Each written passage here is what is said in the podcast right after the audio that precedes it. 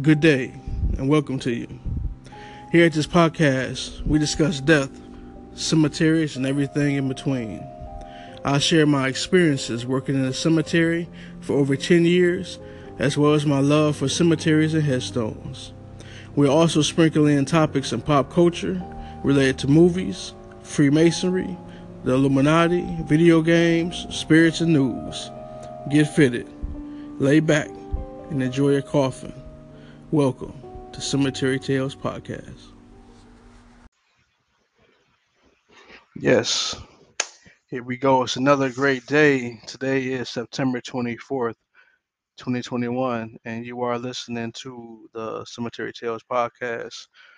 I am your host, Gerard Terrell, and today on the podcast, we're going to feature our signature series for the next couple of weeks. We went into Halloween, and that is our Fear of the Dead series. And this episode is Fear of the Dead, a dark history of vampire beliefs.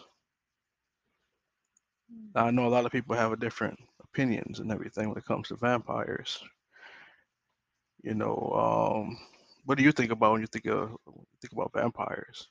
I mean, for me, you know, I think of eternal life and how sunlight can burn them, you know, but a lot of people think about fangs and blood and drinking the blood and how they can't see themselves in mirrors, or garlic or steaks, not food, not food, but steaks that you stab them in the heart with. Uh, some people also think of coffins and castles, but in reality, the vampires didn't start out really clearly defined. In reality, they really, really didn't start off like that. Scholars suspect that the modern concept of vampires has evolved over time from various traditional beliefs that were held back in Europe. Now, we both know, that we all know that's listening, that you can go back to Egyptian times, Babylonian times, Sumerian times of uh, vampires.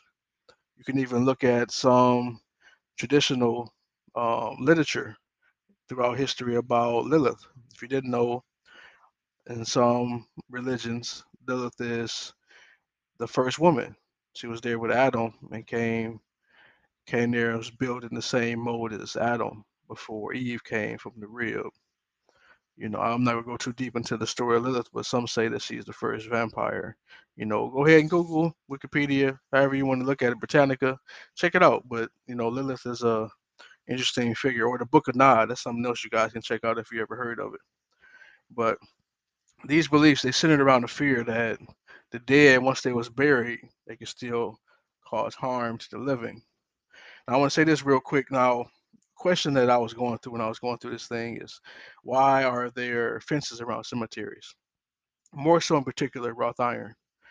So I can explain that to you. Listen to the podcast. I got your back.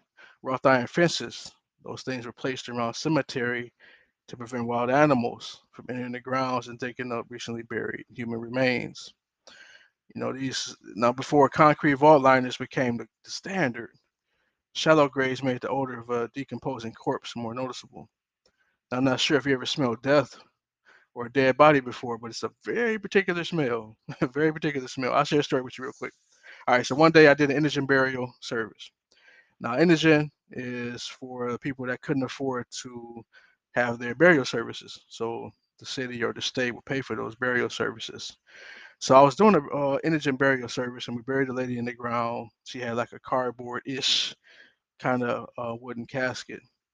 Indigent burials, they didn't have vaults. So when we, we dug them, we had to make sure that there was like little mounds in the ground so we can shimmy the straps off from under the casket. So we, we always made sure to slide the casket as far as possible to the left, so that when we dug the next one, we wouldn't hit the casket. Hence my story on the lady grabbing my backhoe bucket and was coming out the grave, and I had to jump in the grave and slide her body back into her casket. So we buried this lady, and a week after burying the lady, we had to dig her up.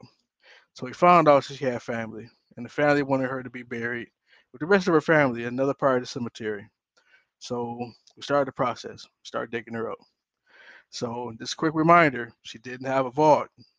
So we get to the lid of her coffin, or casket, sorry, and it's destroyed. So we had to figure out a way to get her out of the grave. Now, once we get to that top part, that lid of her casket, all we see is a body bag and some gloves and a, and a tag with her name on it. Now, immediately after we get to the bottom of the casket, mind you, I keep digging on the sides and everything.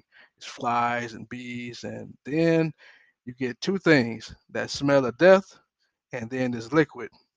Now, luckily, we was prepared.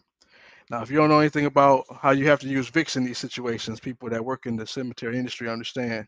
You have to put Vicks into your nose, not just on your lip, not just right there in the little piece where your mustache goes, if you're a man. You got to put it into your nose. That's the only way you can handle it, because that death smell will stay with you for weeks. For weeks is different. It's a different smell if you ever smelled it before, y'all. So we had to lift her out the grave and place her in a casket. Then we loaded that casket into the hearse, and then we re-interned her into another grave that we had dug to put her back in there. The reason I said that, because when you look back at vampires, um, a lot of those first graveyards, they smell really bad, right? So when a lot of people didn't understand the, the decomposition of bodies. So a lot of people thought when they seen these these bodies with how it breaks down, you know, a corpse, the skin, it shrinks, the teeth and fingernails, they appear like they're growing, you know, hair and everything. And again, as the organs break down, that's where we come to this fluid again. That that fluid, it can leak out of your nose and leak out of your mouth. Now, a lot of people was unfamiliar with this process of death. You know, back in the times during Europe where they thought, you know, these vampires was real folks.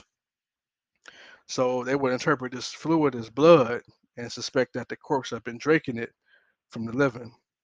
So bloody corpses weren't the only thing cause for suspicion when it comes to vampires.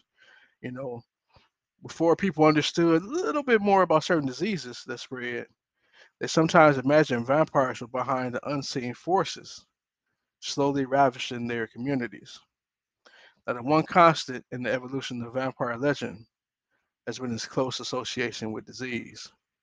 Even when it comes to biting, you understand what I'm saying? Trying to kill vampires or prevent them from feeding was a way of people to feel as though they had some kind of control over the disease. That disease is porphyria. Now, it's a, it's a group of mostly inherited diseases caused by defects in making heme. It's a key compound of hemoglobin in the red blood cells. Now, uh, different types of porphyria, an affected person may be photosensitive due to the, the porphyrin molecules in the skin. Now, these molecules cause extreme sensitivity to light, like vampires, which can lead to pain, like blistering and scarring from the sunlight, like you would think or see with vampires. So affected people, of course, told not to be in the sun. Makes sense, right? Also, people that were suffering from the disease were advised not to eat garlic, to avoid it at all costs, which is another thing when it comes to vampires, because the sulfates can actually make the symptoms from the disease worse. So it makes sense. It's a great way to start saying, hey, we have vampires. But I want to say, there is people out here that live a vampire lifestyle. I watched a show. I can't remember what it's called now. It was this guy. His name was Lestat. I know, Interview with a Vampire, but not that Lestat. You know, or the folklore, Lestat. Anne Rice, Bram Stoker. I get it, but not that. Not that Lestat. So it's this guy named Lestat. He was, um, you know, living the vampire lifestyle. He was, he drink blood. He sleep in coffins and everything. It's people out here, if you didn't know, on this taboo show. I feel like it was on H B O back when I was younger, like a teenager, where people really live this lifestyle. It's very interesting when you think about it, but I don't know. We just have to figure things out, man. Vampires, they they something else. So we're gonna take a quick break. I want to say on the next episode, we probably talk about Lilith, or we may go into our next part of um, our Fear of the Dead series. Um, when we go about those that's unaware and sprinting, is gonna be the title, because you understand what I'm saying about those those guys and girls that run around that don't even know what they're doing, but they changed because all of a sudden they went from walking to full out sprinting. and I want to say this before I even get to that episode, if I'm in Zombieland and I'm getting chased, I'm not going to make it. I'm going to trip and fall. I know I'm going to be the black guy that don't make it in the movie, because if I'm getting chased by zombies, man, there's no way. There's no way I'm not running no zombie, man. I have to follow the rules like Zombieland. I got to make sure I'm in certain places. I got to be in vehicles. I got to check things. Look, I got to make sure I do all the things. You know, we can't play around with the Bill Murrays that's out there faking zombies. You know, it's like anybody that's not talking, we got to take them out. Anyway, let's take a break, man. I don't want to get too much into that, but let's take a break and we come right back more into this topic of the vampire and their beliefs, um, the beliefs in throughout history. So I appreciate you for listening to Cemetery Tales Podcast.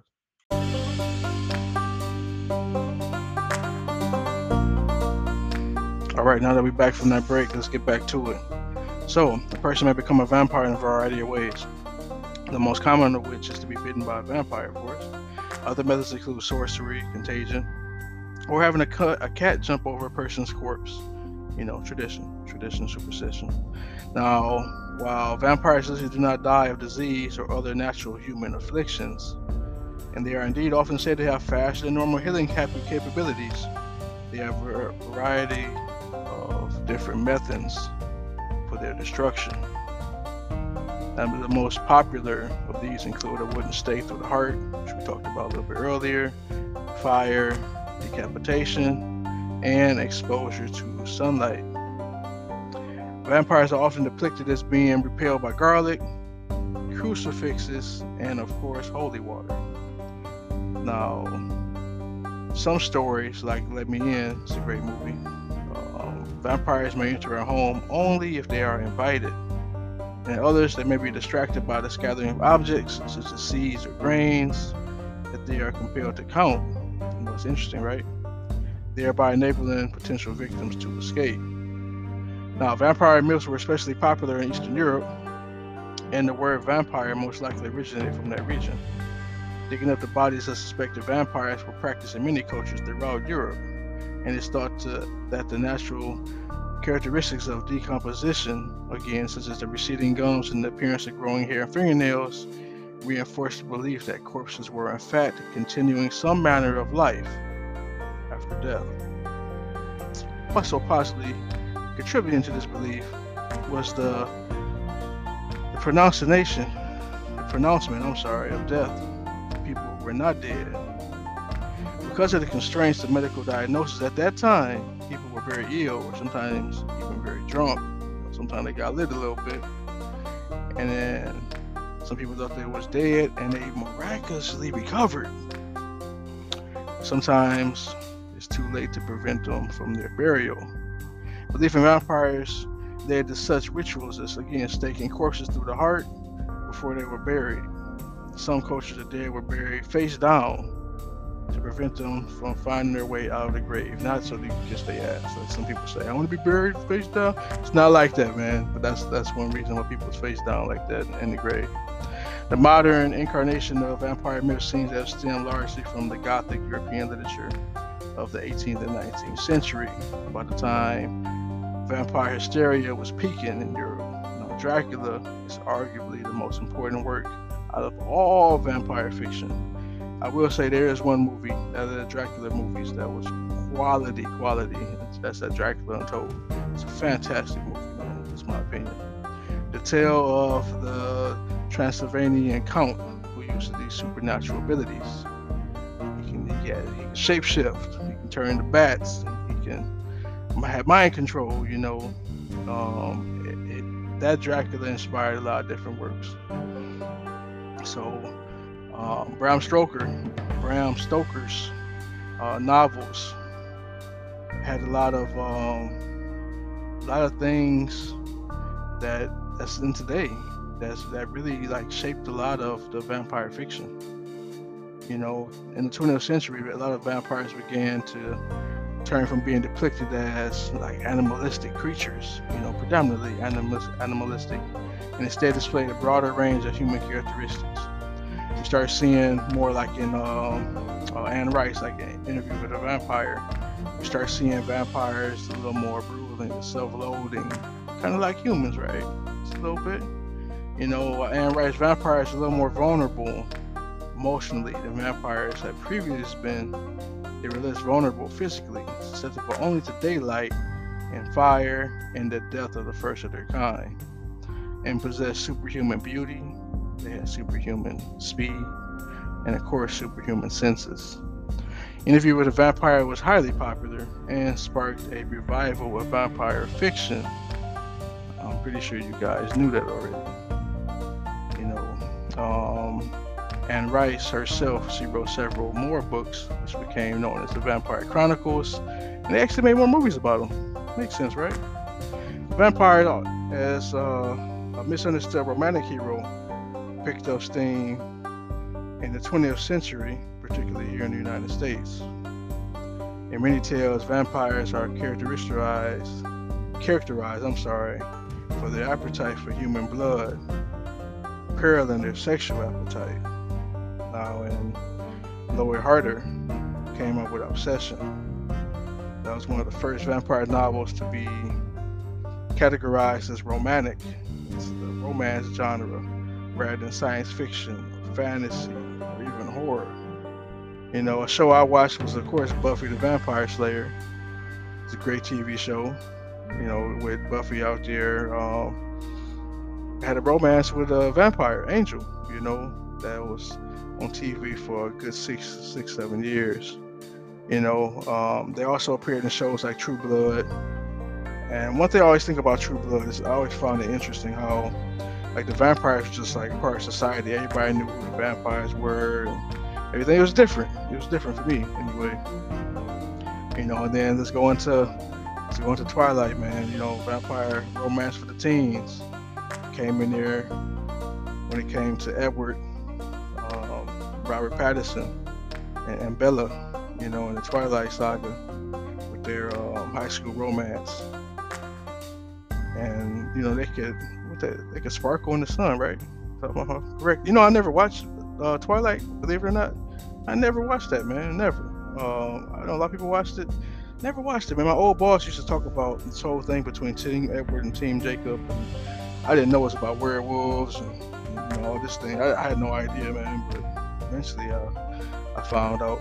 You know, of course, um, when Blade came out, it changed the game, I feel like. And I know that um, Morbius is coming out soon. I'm, I'm really interested in seeing that movie. I'm glad that they doing it for Marvel, you know, but you got to bring back Blade with Wesley, man. It only makes sense. I know that uh, uh, Makai is coming to be this new uh, Blade, but man, it's nothing like seeing Wesley out there, man. Nothing like it, you know. So it's a great movie. And the Underworld, I like Underworld.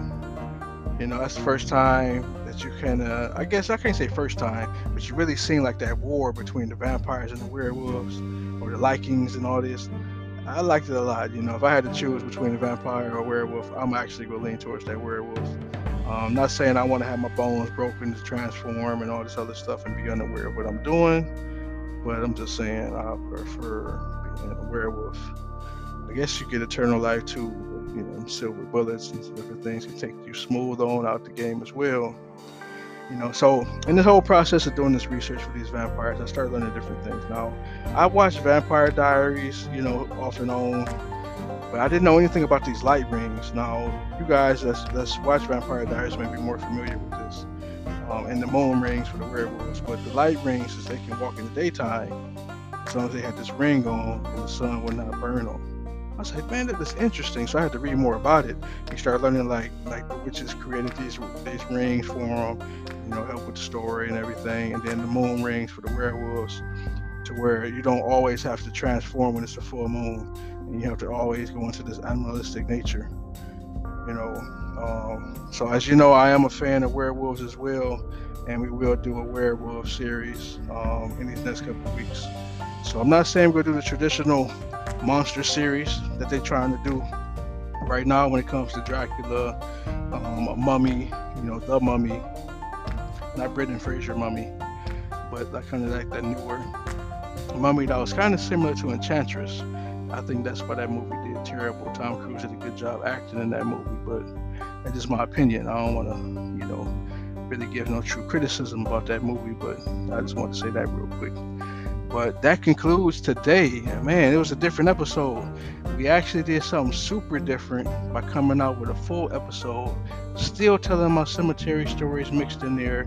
This is the first episode that we went away from that cemetery feature. I know I mentioned about the brand new cherry flavor. I still haven't watched it, so I apologize, y'all. I have not talked about it in this podcast episode just because I have not watched it yet. I will need more time to get back into it. Um, I did have a question that I posted on Twitter about fears uh, of society today, and also, have you spent the night in the cemetery before? Now, I just want to say um, it is a couple people that made some nice comments about them staying in cemeteries. I'm also asked about Ouija boards, so I will say I have stayed in the cemetery before um, for a night or two uh, when they were shooting a movie. And also stayed in there just for my own purposes, to um, just to see what it's like, and that that's going to prompt me to start talking about uh, cemeteries you don't want to be in at night because of how things are. There's actually one out here in Houston, Texas. Now I should probably talk about that. It won't be the next episode because we will go into our um, unaware and sprinting. Uh, that'll be the next episode title, and then we go into. Um, more than likely werewolves before we start talking about um, cemeteries you probably don't want to be in at night. You know, maybe we could do something on TikTok about it or something. But thank you for listening. Follow us on Facebook, Instagram, TikTok. We do have a YouTube. It's not it's not really any videos except one video that's about Sage. And then of course you can follow us on Twitter. I appreciate you for checking me out today. We will have more content coming.